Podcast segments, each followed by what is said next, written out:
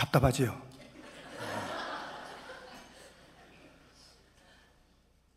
이게 한 10몇 초 동안 가만히 있었더니 여러분들이 막 답답해하는 거예요. 400년 동안 침묵이 있었어요. 하나님께서 친히 말씀하시고 선지자를 통해서 말씀하셨던 그 구약의 계시가 끝난 다음 400년 동안 침묵이 있었으니 얼마나 사람들이 답답했겠습니까?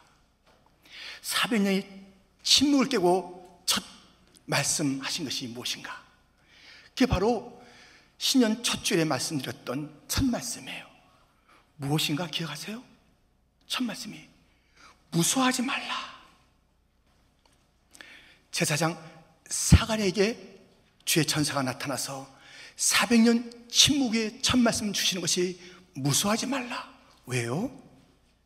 내가 너를 기억한다. 사가랴, 그 뜻이 그것이야. 내가 너를 기억하고 있으니까 무소하지 말라. 내가 너의 기도를 듣고 있었어. 내가 네게 은혜를 베풀게, 요한을 줄게. 나이가 많은 사가랴와 엘리사벳 그 부부에게 요한, 하나님은 은혜로우시다라는 뜻을 가진 요한을 주겠다, 은혜를 주겠다, 무서워하지 마라, 두려워하지 말라, 그 말씀을 들려주었습니다. 오늘 본문은 계속 그 천사와 사가랴 대화의 내용이고 엘리사벳이 등장하는 그러한 본문입니다. 좋은 소식이잖아요. 놀라운 소식이잖아요. 요한을 주겠다라는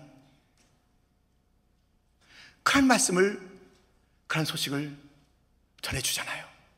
문제는 사가랴가 그것을 믿지 않는다는 것이에요. 오늘 보면 18절 19절 보면 사가랴가 천사에게 이르되 내가 이것을 어떻게 할리요? 내가 늙고 아내도 나이가 많으니이다. 천사가 대답하여 이르되 나는 하나님 앞에 서 있는 가브리엘이라 이 좋은 소식을 전하여 네게 말하라고 보내심을 받았노라. 하나님께서 가브리엘 천사를 통해서 전해주신 이 굿뉴스, 좋은 소식, 사가랴가 어떻게 해요? 내가 어떻게 알아요? 내가 나이도 많고 내 아내도 안 되고 안 되잖아요. 자기가 안 되니까 다 안 된대요. 하나님께서 말씀하시는데 내가 안 되니까 다 안 되는 줄 아는 거예요. 환경이 어려우니까 모든 것이 다 어려운 줄 그렇게 이야기하고 있는 제사장 사가랴.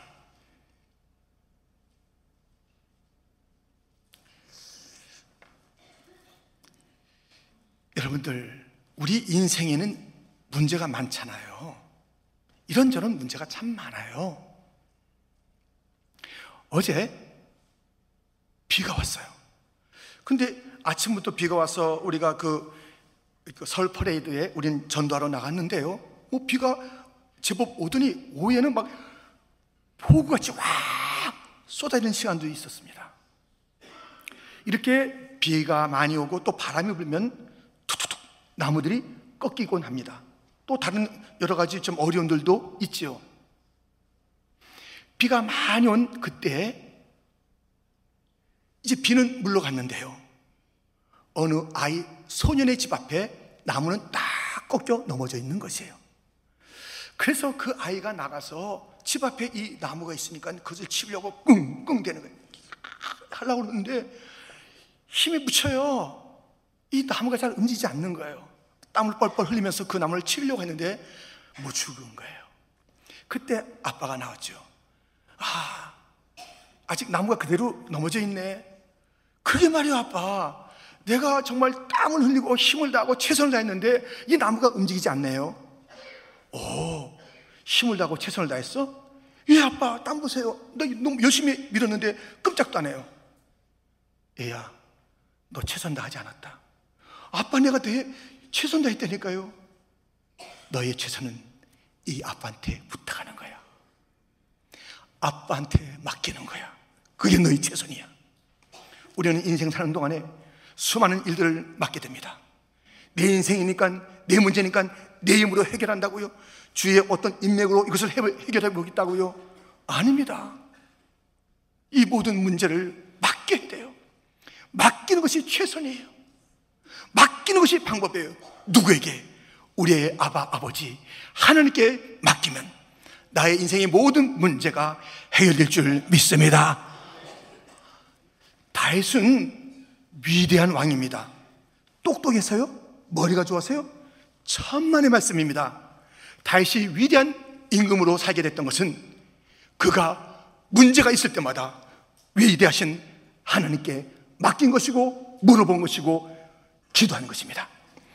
역대상 14장 10절 말씀, 다윗이 하나님께 물어 이르되 내가 블레셋 사람들을 치러 올라가리까? 주께서 그들을 내 손에 넘기시겠나이까 하니 여호와께서 그에게 이르시되 올라가라, 내가 그들을 내 손에 넘기리라 하신지라. 다윗의 방법은 하나님께 물은 거예요. 하나님께 맡긴 거예요. 위대하신 하나님 손에 그 모든 문제를 맡긴 거예요. 큰 적군이 나타나고 뭐 광야에서 쫓기고 동굴 안에 갇히고 그때마다 하나님께 맡기고 물어본 거예요. 하나님 어떻게 하면 좋지요? 사가랴는 자기가 할 수 없다고 다 안 된다는 거예요. 내가 안 되고 아내가 안 되는데 그런 게 아무리 좋은 내용이라도 뭐가 돼요? 이렇게 말하는 그런 모습을 보게 됩니다. 불신앙의 제사장 사가랴, 이 불신앙의 모습을 보이면서 계속 천사와 사가랴의 이야기가 전개되고 있습니다. 그 전개되는 이야기, 그리고 엘리사벳이 등장하는 오늘 본문 속에서 가만히 키워드를 보니까는 그것은 시간이에요. 때, 데이, 어떤 날, 그 시간에 대한 이야기가 그 대화와 엘리사벳이 등장하는 그 속에 중요하게 흐르고 있는 주님의 가르침입니다. 우리는 시간 그 날들, 데이, 그 날들을 보니까 이것은 모두가 다 주님에게 속한 거예요. 그래서 주님의 시간, 불신앙의 사가랴, 그리고 하나님의 말씀을 가지고 온 그런 가브리엘 천사, 그들의 이야기 주제가 이제 시간, 주님의 시간이라는 그 주제를 가지고 이야기가 전개되는 것이에요. 도대체 이 주님의 시간은 어떤 시간이며 오늘의 우리에게 어떤 교훈을 주는지 함께 살펴보겠습니다. 주님의 시간, 본문에 나타난 첫 번째는 이 일이 되는 날이라고 표현되어 있는 것입니다. 이 일이, 약속이, 주님의 말씀이 되는 날, 성취되는 날, 이루어지는 날이 있다라고 오늘 보면 일러주고 있습니다. 20절을 다시 보면 보라, 이 일이 되는 날까지 내가 말 못하는 자가 되어 능히 말을 못하리니 이는 내가 내 말을 믿지 아니함 이거니와 때가 이르면 내 말이 이루어지리라 하더라.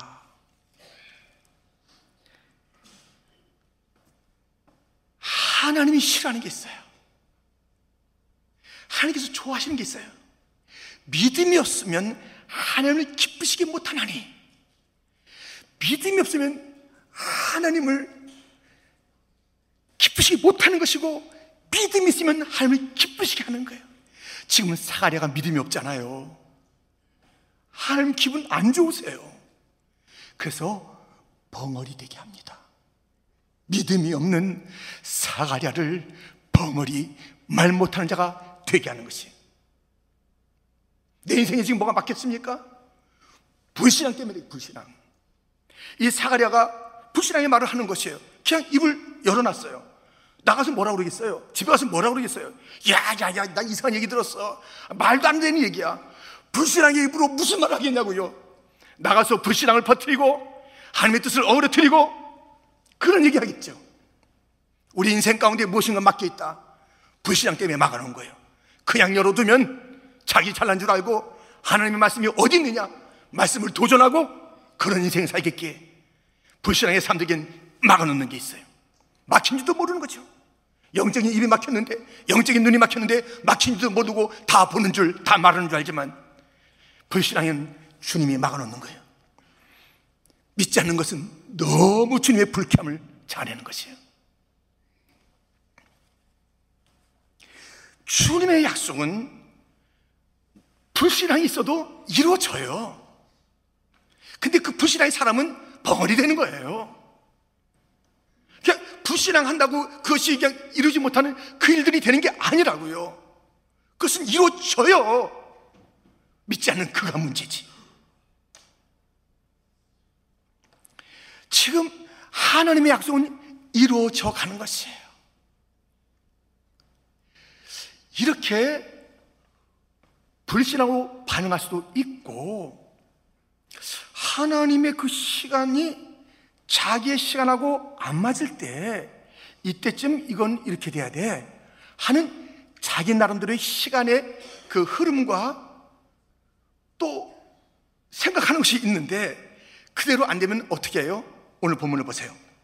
본문 21절에 백성들이 사가랴를 기다리며 그가 성전 안에서 지체함을 이상히 여기더라. 이 성전에서 지체가 되면 하나님의 그 놀랍신 뜻이 지금 이루어지는, 하면서 하나님 쪽, 하나님의 방향, 하나님의 생각, 하나님의 계획을 생각하면서 그 시간을 보내야 될 텐데, 야 이상하다, 야 우리가 지금 생각했던 것보다, 아니 이거 지금 뭐가 이거 잘못되고 있어. 이상히 여기더라. 의심하더라. 불안해하더라. 초조해하더라. 자기 시간대로 안 움직인다고. 지금 성전에서 자기 시간대로 안 되니까 이게 뭐야 하는 그 모습을 우리는 보게 됩니다. 이 시간 사람에게 속한 게 아니에요. 사람에게 속한 게 시간이 아니에요. 모든 공간이 하나님의 것이듯이 시간이 다 하나님의 것이에요. 근데 자기가 시간을 운영하는 것처럼 그렇게, 우리는 이 시간이 하나님께 속했으니 이 시간을 하나님의 뜻 안에서 분별할 수 있는 그것이 필요한 것이지, 시간을 내가 마음대로 한번 써보겠다, 이 시간 왜 이렇게 되는 거야 하는 그런 태도가 필요한 것이 아닙니다. 철새는 시간을 알아요. 머물러 있어야 될 시간, 쫙 때를 지어 다른 데로 가야 할 시간, 시간을 정확하게 하는 것이 철새예요. 연어 아시잖아요. 연어는 죽을 때를 다 알아요. 죽을 때가 임박하면 자기가 그 부화된, 태어난 그 강가로 다시 가는 거예요. 가는 동안에 뭐 곰이 기다리고 뭐가 기다리고 다 잡아먹는 일이 있어도 키워코 영유해서 가는 거예요. 그때를 정확하게 해서 마침내 그곳으로 가서 자기가 태어난 곳에서 죽는 거예요. 그 시간을 정확히 알아요. 예수님께서 말씀하셨어요. 야야야, 너희들은 날씨를 구별한다. 그래서 아침 뚝 일어나서 구름이 꼈네, 비가 오는 줄 알아. 어제도 우리가 일기예보를 미리 알았어요. 전도하러 나가는 그 현장에. 그래서 이 우비를 가다가 많이 준비해서 다 입고 나갔다고요. 날씨는 우리가 구별하고 준비할 줄 아는데, 하나님의 그 역사의 시간, 하나님의 시간은 분별하는 자가 너무 적어요. 이게 무슨 시간인지 모르는 거예요. 지금 이 방향이 있잖아요. 요한이 올 거야, 은혜 받을 거야, 잘 될 거야, 좋은 거야, 이 방향이 있잖아요. 그 결론이 있잖아요. 근데 그것을 향해서 나가는 시간이라면 지금 뭐 시험 들 게 뭐 있어요? 지금 뭐 낙심할 게 뭐 있어요? 지금 뭐 두려할 게 뭐 있어요? 그렇게 가는데, 그래서 이때를 갖다 잘 분별하면서 전체 결론을 향해서 정당하고 합당하고 필요한 태도를 취하면 되는 것이에요. 어제 새벽 예배 끝나고 청년부, 청년대학부, 청년선교부 있죠? 이제 지도자님들 오시라고 그랬고, 부장님들 오시라고 그랬고, 회장단 오시라고 그랬어요. 그래서 우리가 회의를 했습니다. 1시간 넘게 회의를 했는데, 주제 뭐냐면 청년들에게 지금 금요일날 분유막, 성령의 그 집회, 예배가 있어요. 그 예배가 지금 어떻게 좀 더 잘 섬길 수 있을까, 그 주제를 가지고 이제 같이 저하고 논의를 했습니다. 그런데 이 푸뉴마 워십이라는 이 비전이 무엇인가, 이 예배의 비전이 무엇인가를 다시 한번 제가 이제 말씀을 드렸어요. 근데 새로 되신 부장님이나 또 이렇게 지도자, 또 새로 된 임원들이 있어서 그것들을 풀리, 전적으로 잘 이해하지 못하고 있는 게 사실이잖아요. 그래서 제가 다시 한번 일러드렸어요. 이 금요 집회는 우리 청년들 모여서 예배드리고 주님을 경배할 뿐만 아니라 우리가 이 공간에 이 뉴욕이나 이 인근에 있는 많은 청년들이 함께 와서 주님을 찬양하는 예배의 자리, 찬양의 자리, 말씀의 자리, 기도의 자리가 되면 좋겠다라는 비전을 가지고 출발했습니다. 큰 그림을 다시 생각하니까 오늘의 모습이 지금 어떤지를 갖다 그러니까 생각나는 거예요. 오늘 이게 잘하고 있는 건지, 이게 뭔가 부족한 것인지, 이게 뭘 바꿔야 되는 것인지 큰 그림을 다시 한번 이제 생각하게 되니까는 오늘의 모습, 오늘의 시간이 어떤 시간인지, 좀 우리가 좀 어려운 시간이지만 더 우리가 힘을 낼 수 있게 됐습니다. 목표를 바라보고 갈 수가 있게 됐습니다. 여러 좋은 이야기를 나누고 기도하면서 마쳤던 그러한 시간입니다. 여러분들, 왜 오늘의 시간에 헤매는가? 왜 오늘의 시간에 힘들어하는가? 왜 오늘의 시간에 가슴 치며 그렇게 슬퍼하는가? 큰 그림을 못 보기 때문에 그래요. 오늘이 전부인 줄 알아. 지도자들은요, 오늘의 시간이 무엇인지 알지 못하면 반드시 그 단체는 함께 헤매게 돼 있어요. 정치 지도자들이 지금의 시간이 무엇인지 알아야 돼요. 큰 그림이 무엇인지 알아야 되는데 지금밖에 없는 줄 알아. 이것만 크게 보는 거야. 내일은 없는 것 같아. 미래는 없는 것 같아. 그러니까 막 여기서 그러니까 삶을 갖다가 어려운 데로 데려가는 거예요. 교회도 마찬가지고, 가정도 마찬가지고, 개인도 마찬가지예요. 내가 가야 될 큰 그림, 주님의 약속의 방향이잖아요. 우리 주님의 그 약속의 방향은 무엇이에요? 내가 다시 오리라. 내가 상 주리라. 시작은 미약했으나 나중은 장대하리라. 잘되고 잘되리라. 굿뉴스예요. 좋은 소식이에요. 그 좋은 소식이 반드시 이루어지는데, 그 약속의 말씀들이 성취되는데, 그것을 향해 간다면 내가 그 약속의 말씀을 왜 의심하고 있었지? 일어나자. 그 약속을 갖다 바꾸는데 지금 안 된다고, 오늘 힘들다고 내가 왜 포기해? 다시 내가 힘을 내야지. 이것은 그날을 준비하는데 맞아. 더 잘해보자. 오늘의 시간이 큰 그림 속에서, 약속 속에서 보여주고, 그래서 그것을 분별할 수 있는 것, 그것이 필요한 것입니다. 일이 되는 날, 주의 약속이 성취된 날이 있다라고 말씀하고 있습니다. 주님의 시간, 성취가 되는 그 시간. 그러므로 오늘 그 시간 앞에서 분별하고 다시 돌이키고 더 힘을 내고 그날을 바라보며 전진하는 복된 성도가 다 되시기를 주님의 이름으로 축원드립니다. 오늘 주님의 시간 두 번째, 그 시간은 무엇이냐면 그 직무를 다하는 날이라는 말씀이 있습니다.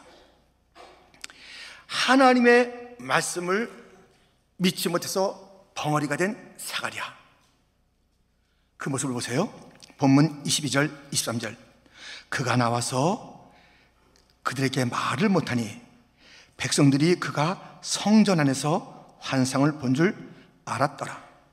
그가 몸짓으로 뜻을 표시하며 그냥 말 못하는 대로 있더니, 23절 같이 읽겠습니다. 그 직무의 날이 다 되매 집으로 돌아가니라. 아멘.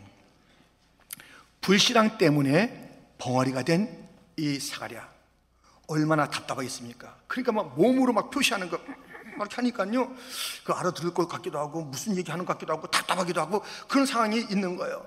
그 나름대로 소통하고 있는 그 장면을 보게 됩니다. 근데 이제 놀라운 것은 무엇이냐면 그 직무의 날이 다 되매 집으로 돌아가니라. 직무의 날을 다 하고 돌아가는 거예요. 직무를 갖다가 안 할 만한 일이 있잖아요. 난 벙어리 됐어. 그 벙어리 된 이유도 얼마나 창피합니까? 불신앙했으니까 그 천사에게 그렇게 징계적으로 이제 말을 못하는 그런 그 상황이 됐고, 또 실제적으로 힘들고, 어떻게 이 직무를 갖다가 나는 이제 말할 수가 없어요. 나는 힘들어요. 나는 창피해요. 나는 뭐예요? 직무를 그만둘 수 있잖아요. 직무의 날, 직무를 마치는 그날까지 4시간 아니에요. 직무는 내가 해도 좋고 안 해도 좋은 게 아니에요. 직무를 마치는 그날까지 우리는 충성을 다하다가 집으로 돌아가는 것이고, 이 땅에서 사명을 다하다가 천국 가는 것이에요. 내 목에 태인 십자가. 너희가 나를 따르거든 자기를 부인하고 날마다 제 십자가를 지고 나를 따를 것이니라. 우리의 목에 태인 십자가 있다고. 왜 십자가 고르세요? 왜 십자가 팽개치세요? 왜 십자가 그냥 외면하고 계세요? 주님 앞에 달려갈 땐 다 주시옵소서, 충만하게 주시옵소서, 주님은 우리 위해서 다 쏟으시옵소서, 다 주세요. 근데 우리의 헌신은 왜 그렇게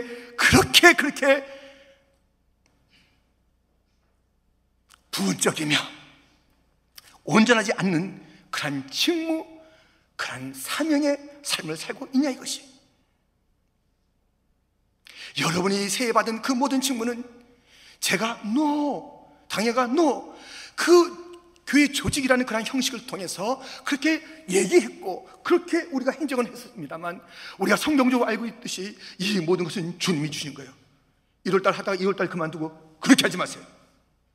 1월 오늘 마지막 주일 보니까 꽉 찼어요. 정말 꽉 찼어요.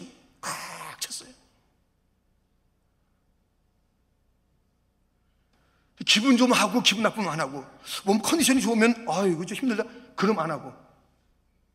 그게 교회 직무가 아니에요. 그게 주 안 맡긴 그 직무가 아니에요. 주님을 어떻게 보시는 거예요 도대체? 그렇게 해도 좋고 안 해도 좋은 게 주님이세요? 주님이 그렇게 여러분 눈에 만만하게 보이는 것이에요. 만홀히 여기지 말라고 그랬어요. 쉽게 여기지 말라고 그랬습니다. 이 사례는 그 직무를 다 하고 갔어요. 우리는 직무를 다 하지 않을 핑계가 많아요. 핑계가. 사울이 그랬어요. 사울은 자기 마음대로 했어요. 그러다가 사무엘이 뭐라고 그러면 핑계댔죠. 그 음악을 하시는 분들 이제 여기 많으신데요, 그 음악에는 원곡 있고 그다음에 편곡, 이게 그 일부 때는 잘 나오는데 갑자기 안 나오네. 편곡이 있어요. 편곡이 있는데 어떨 땐 원곡도 멋있지만 편곡이 화려하게 멋있을 때가 있어요. 그래서 거기서 느리게 빠르게 하고 갖다 붙이고 이렇게 해서 다듬어서 하는 편곡이 있잖아요. 하나님의 시간표는 편곡이 없어요. 편곡하지 마세요. 쉼표면 쉼표고, 마침표는 마침표고, 느리게는 느리게고, 천천히는 천천히고, 이것이지 자기가 마음대로 해. 하나님의 시간표. 시간은 주님의 것이니까. 주님이 이 드라마, 원대한 드라마, 구석의 드라마, 이 모든 것을 펼쳐나가신 그 주님이에요. 우린 잠시 쓰임받는 것뿐이에요. 근데 우리가 무슨 주제로 마침표를 찍고 쉼표를 찍고 점점 빠르게 점점 느리게 마음대로 그것을 편곡하냐고요? 그렇게 하지 마세요. 그렇게 하는 건 아니에요. 하나님의 그 모든 표시대로. 엘리야가 오늘 끝냅시다 그랬어요. 로뎀만 말해서 오늘 끝냅시다. 다 됐어요. 죽겠어요. 그만 끝. 누구 맘대로. 하나님의 시간이 있는데, 하나님의 그 악보가 있는데, 하나님의 그림이 있는데 누구 맘대로 쓰냐. 누구 맘대로. 내 인생이니까 내가 맘대로 뒹굴뒹굴 잠을 자도 되고, 그냥 어디 가서 낭비해도 되고, 어디 가서 놀아도 되고, 어디 가서 내가 해도 되고 안 해도 되고, 그런 인생이 없어요. 직무를 다하는 그날까지. 그리고 집으로 가는 거예요. 사명을 다하고 천국 가는 것이에요. 사명을 다하는 자들이 모인 것이 그 천국이에요. 우리 행위로 구원받는 구원이 아니지만, 구원받은 자는 하나님의 전적인 은혜를 받은 자는 자기 삶을 다 헌신하면서 가게 돼 있는 것이라고. 구원받은 그 이후로 하나님의 악보, 하나님의 모든 계획대로 자기 삶을 맞추며 그 음표대로, 그 박자대로 살다가 하는 것이 천국이지, 구원받은 이후에 마음대로 살다가 하는 것이 천국이 아닌 것입니다. 이렇게 직무를 다하는 날까지 사가랴는 불신앙으로 벙어리가 되었으나, 이제 그 상황을 갖다가 그렇게 그것을 가지고 미뤄대지 않고, 이제 다시 거기서 정신 차리고 자기 직무의 그 날까지 다 하고 집을 갔고, 우리도 조진 직무를 다 하고 사명을 다 하고 천국 가는 그런 자들이 다 되시기를 주님의 이름으로 축원드립니다. 주님의 날은 이렇게 그 약속한 것이 이루어지는 날이 있다. 너의 직무를 다하라. 직무의 날까지 그건 나의 날이야. 네 호흡을 다하는 까지 그건 나의 시간이야. 네 마음대로 살라는 것이 아니야. 내 뜻대로 살아오. 그것이 복된 것이야. 방황하지 마라 하는 그 주님의 시간을 우리는 보았습니다. 주님의 시간이 오늘 본문에 또 있습니다. 세 번째, 주께서 나를 돌보시는 날이라는 표현이 있습니다. 엘리사벳이 드디어 임신을 했어요. 임신 5개월, 그 모습이 나오죠? 24절 25절인데요 우리 한번 크게 읽어주시겠습니까? 함께 시작.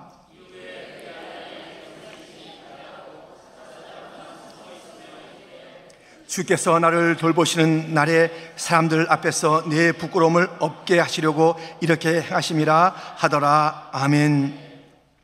지금 잉태됐어요. 얼마나 놀라운 사건입니까? 그러니까 지금 나가서 이게 배를 갖다 두드리든지 내가 임신했어요 이래야 될 텐데 5개월 되도록 그걸 숨겼어요. 숨기지 않은 게 있습니다. 하나님의 은혜는 숨기지 않았어요. 찬송은 숨기지 않았어요. 고백은 숨기지 않았어요. 주께서 나를 돌아보셔서, 주께서 나를 돌아보셔서 사람들 앞에서 수치 부끄러움을 당하지 않게 하시고, 주께서 나의 상처를 주께서 돌아보셔서 내가 회복된 나이다, 힘을 얻게 된 나이다, 주님을 높이는 거예요. 뭐가 된 것처럼 그건 감춰도 돼요. 또 드러낼 때가 있으면 드러내야죠. 근데 결코 감춰서는 안 되는 것은 주님에 대한 찬양이에요. 주님에 대한 고백이에요. 주님에 대한 감사는 감추면 안 돼. 우린 다 그것은 그냥 뭐 아시겠지, 내가 뭐 꼭 이 표현 안 해도 아시겠지, 사람들도 이해하겠지 하면서 자기 자랑하는 거예요. 자기 잘난, 또 자기 것도 아닌데 주님께서 주신 것인데 그것을 가지고 자기를 자랑하는, 그것은 감추지 않고 있으며 감사와 찬양은 감추고 있는 인생은 아닙니까? 엘리사벳은 주께서 나를 돌보시는 날, 엘리사벳은 제사장의 아내입니다. 화려해요. 더 마음이 아파. 아니, 남편은 교회 가서 늘 예배드리고 기도한다고 그래요. 다른 모든 자들의 그 모든 기도의 제목, 아픔을 다 끌어안고 또 주 앞에 나가는 자예요. 자기는 아픈데, 자기는 힘든데, 나는 이렇게 나이가 늙도록 이렇게 버거운 그런 삶을 살고 있는데 쓸쓸함과 외로움이 있어요. 남편이 위로가 되겠지만 그가 너무 분주한 것이에요. 근데 그 위로가 꽤 와닿지도 않아. 사실 누구도 그를 갖다 볼 때마다 슬금슬금 피하지, 말 한마디가 옛날같이 다 아는 거예요. 뭐 그들이 변한 게 아니라 자기 스스로가 위축됐을까요? 그러던 그가 주께서 나를 돌아봐 주었어. 나의 부끄러움을 해결해 주었어. 주께서 내 상처를 보듬어 주었어. 주님이 돌보시는 날이 있습니다. 요셉을 생각해 보세요. 요셉은 12번도 우울증에 더 빠질 사람이에요. 12번도 더 유혹에 빠질 사람이에요. 12번도 주님을 갖다 떠날 그런 상황과 찬스가 얼마나 많은지, 그런 상황이에요. 아니, 형들이 미움받아. 그리고 저 구덩이에 던져져요. 총으로 노예로 끌려가요. 거기서 열심히 했건만 모함을 받아요. 감옥에 들어가요. 그래서 거기 있는 사람들이 이봐, 꿈 좀 해석해 줘봐. 떡 굽는 자의 그 꿈, 당신 죽겠네요. 죽어요. 술 따르는 관은 당신은 살겠네요. 살아요. 살서 나가게 될 때 이보시오, 내가 당신이 어떻게 된지 이야기해 주는데 그대로 되죠? 예, 됩니다. 나가거든 날 잊지 마시오. 싹 잊어버렸어요. 나가서 그냥 바쁘니까 먹기에, 일하기에, 사람들한테 또 뭐 여러 가지 나타내기에, 감옥에서 이제. 근데 그때 그것을 잊어버린 거예요. 다 잊어버려요. 형들도 잊어버리고, 아버지 죽은 줄 알고 있고, 뭐 그 주인 됐던 자들과 다 내던지고, 모함하고, 은혜 받은 자가 다 잊어버리고, 끄떡도 안 했어요. 요셉은 끄떡도 안 했어요. 주님이 나를 돌보신다, 주님은 나와 함께 하신다, 그 믿음이 있었던 것이에요. 주 날 항상 돌보시고 날 친히 거느리시는 주님, 그 주님을 신뢰했습니다. 우리 주님은 돌보십니다. 나를 돌봐주시는 그 날을 놓치지 않습니다. 가장 필요한 그때 놓치지 않고, 아이고, 내가 깜빡 놓쳤다, 2, 3일 빨리 올걸, 이러시는 주님 아니십니다. 주님이 돌보시면 우리의 모든 서러움과 눈물과 그 모든 것들이 다 해결된다니까요. 그리고 몰랐던 그 모든 것들이, 내가 왜 이런 일을 겪어야 되나, 내가 왜 이런 공감이 있어야 되나, 그 주님이 돌보신 날에는 무엇으로요? 퍼즐이 완성되면서 아름다운 변화, 아름다운 작품을 볼 수 있게 된답니다. 주님의 시간, 그 시간을 운영하시는 주님을 함께 찬양하지요.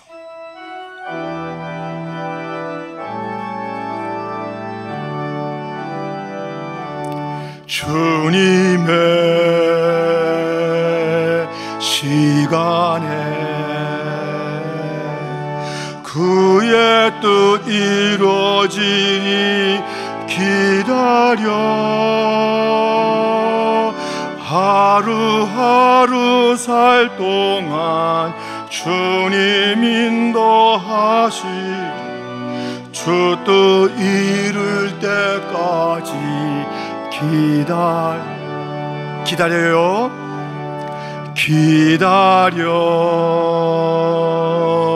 그때를, 그의 뜻 이루어지리 기다려. 주의 뜻 이루어질 때 우리들의 모든 것 아름답게 변하리. 기다려. 오늘의 현실 가운데 이건 추한 거야, 이건 잘못된 거야, 이건 이그러진 거야, 이건 실패야, 내가 속단하지 마세요. 모든 것은 다 주 앞에 속했는데 그 시간을 운영하시는 하나님의 지혜 가운데 그 시간을 운영하는데 왜 우리가 속단하고 이건 실패야, 이건 추해 이렇게 말한답니까? 기다리세요. 여성들이 알지 못하는 남자들의 아픔이 있어요. 남자들 아프다고요. 남자들이 결코 알 수 없는 여성들의 아픔이 왜 없겠습니까? 몇십 년 같이 살아도 모르는 아내의 아픔이 있어서 우리가 잠든 사이에 눈물 짓고 있는 그 아내들, 아내에게 눈물을 보이지 않기 위해서 나가는 길에 눈물을 훔치는 남편들이 있습니다. 혹 아내는 몰라주고 남편은 몰라주고 부모도 몰라주고 자녀는 몰라주고 내 친구, 내 자매, 내 형제, 옆에 있는 사람이 몰라줘도 주님은 돌보시며 우리를 기억하시며 살펴주십니다. 우리 조금 전에 불렀던 이것을, 이 찬송을 남자들이 1절 부르면서 주의 뜻을 기다리고요, 2절은 우리 자매들이 다시 한번 형제들 찬양합니다. 주님의 시간에 그의 뜻 이루어지기 기다려. 하루하루 살 동안 주님 인도하시리. 주 뜻 이룰 때까지 기다려.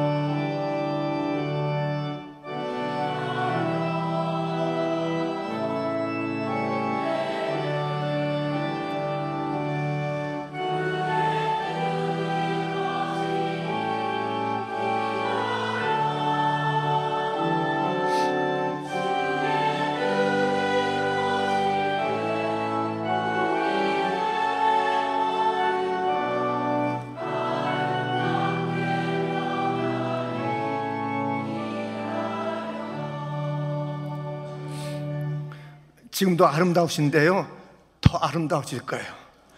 고난 가운데 기도하시는 그 모습이 아름답고요, 고난 가운데도 예배하는 그 모습이 아름답고요. 아무리 힘들어도 이 힘든 것이 우리를 갖다가 장악하는 것이 아니라 주님의 뜻이 모든 것을 장악할 것이고, 우리가 기다리는 그 시간은 반드시 좋은 시간이니 그 시간을 기다리며 주의 뜻을 구하는 자가 다 됩시다. 시간의 주인은 사람이 아닙니다. 내 마음대로 쓰라고 주어진 것이 시간이 아닙니다. 분초분초 아끼면서 주의 영광 위에서 씁시다. 이 분초분초마다 주님의 뜻을 이루는 그러한 기다림의 시간으로, 주님을 찬양하는 시간으로 우리가 이 시간을 보냅시다.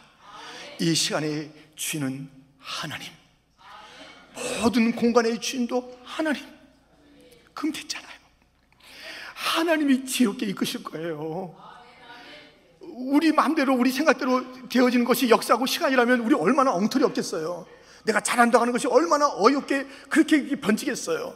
그러니까 우리 너무 나대지 마시고, 막 앞서지 마시고, 막 실망하지 마시고, 막 포기하지 마시고, 뭐 타협하지 마시고, 마귀한테 뺏기지 마시고, 이 시간을 주 앞에 드립시다.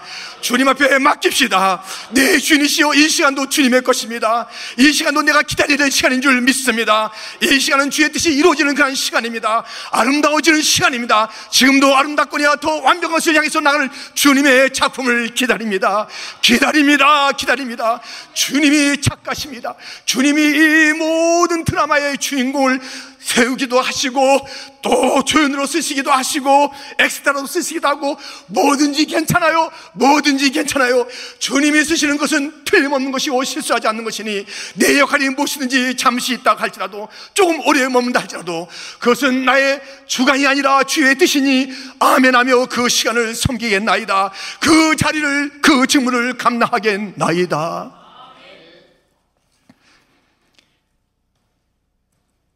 사가야야, 이 약속이 이루어질 날이 있단다.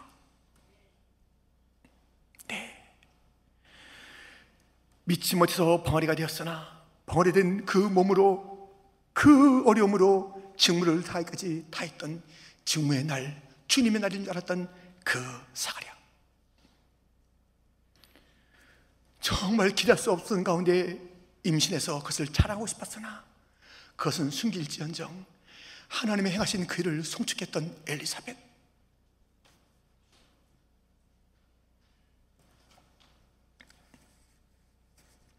우리는 지금 주님의 시간을 살고 있습니다. 힘내세요. 그래서 그 마지막 날까지 잘 갑시다. 직무 다 마치고, 사명 다 마치고, 주님이 오라실 때 한 사람 한 사람 앞선이 뒤선이 갈 거예요. 아니면 우리 살아있을 때 주님 오실지도 또 모르고요. 어쨌든 간에 주님 만날 그 시간이 있으니 시간 잘 쓰다가 영원한, 영원한 시간을, 영원한 세계를 만나는 복된 자들 다 되시기를 주님의 이름으로 축원드립니다. 하나님 아버지, 감사합니다.